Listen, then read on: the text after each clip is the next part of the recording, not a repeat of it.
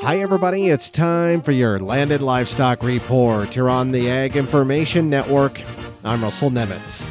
Well, hey, it looks like the USDA has waived certain notice of loss requirements for the 2023 Emergency Assistance for Livestock, Honeybees, and Farm Raised Fish Program, or ELAP, along with the Livestock Indemnity Program, or LIP.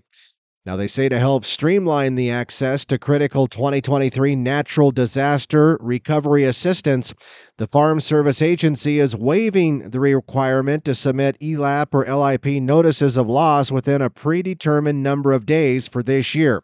Instead, producers now have the flexibility to submit notices of loss as soon as possible once losses are realized following a natural disaster event or no later than the established annual program application for payment deadlines for each program.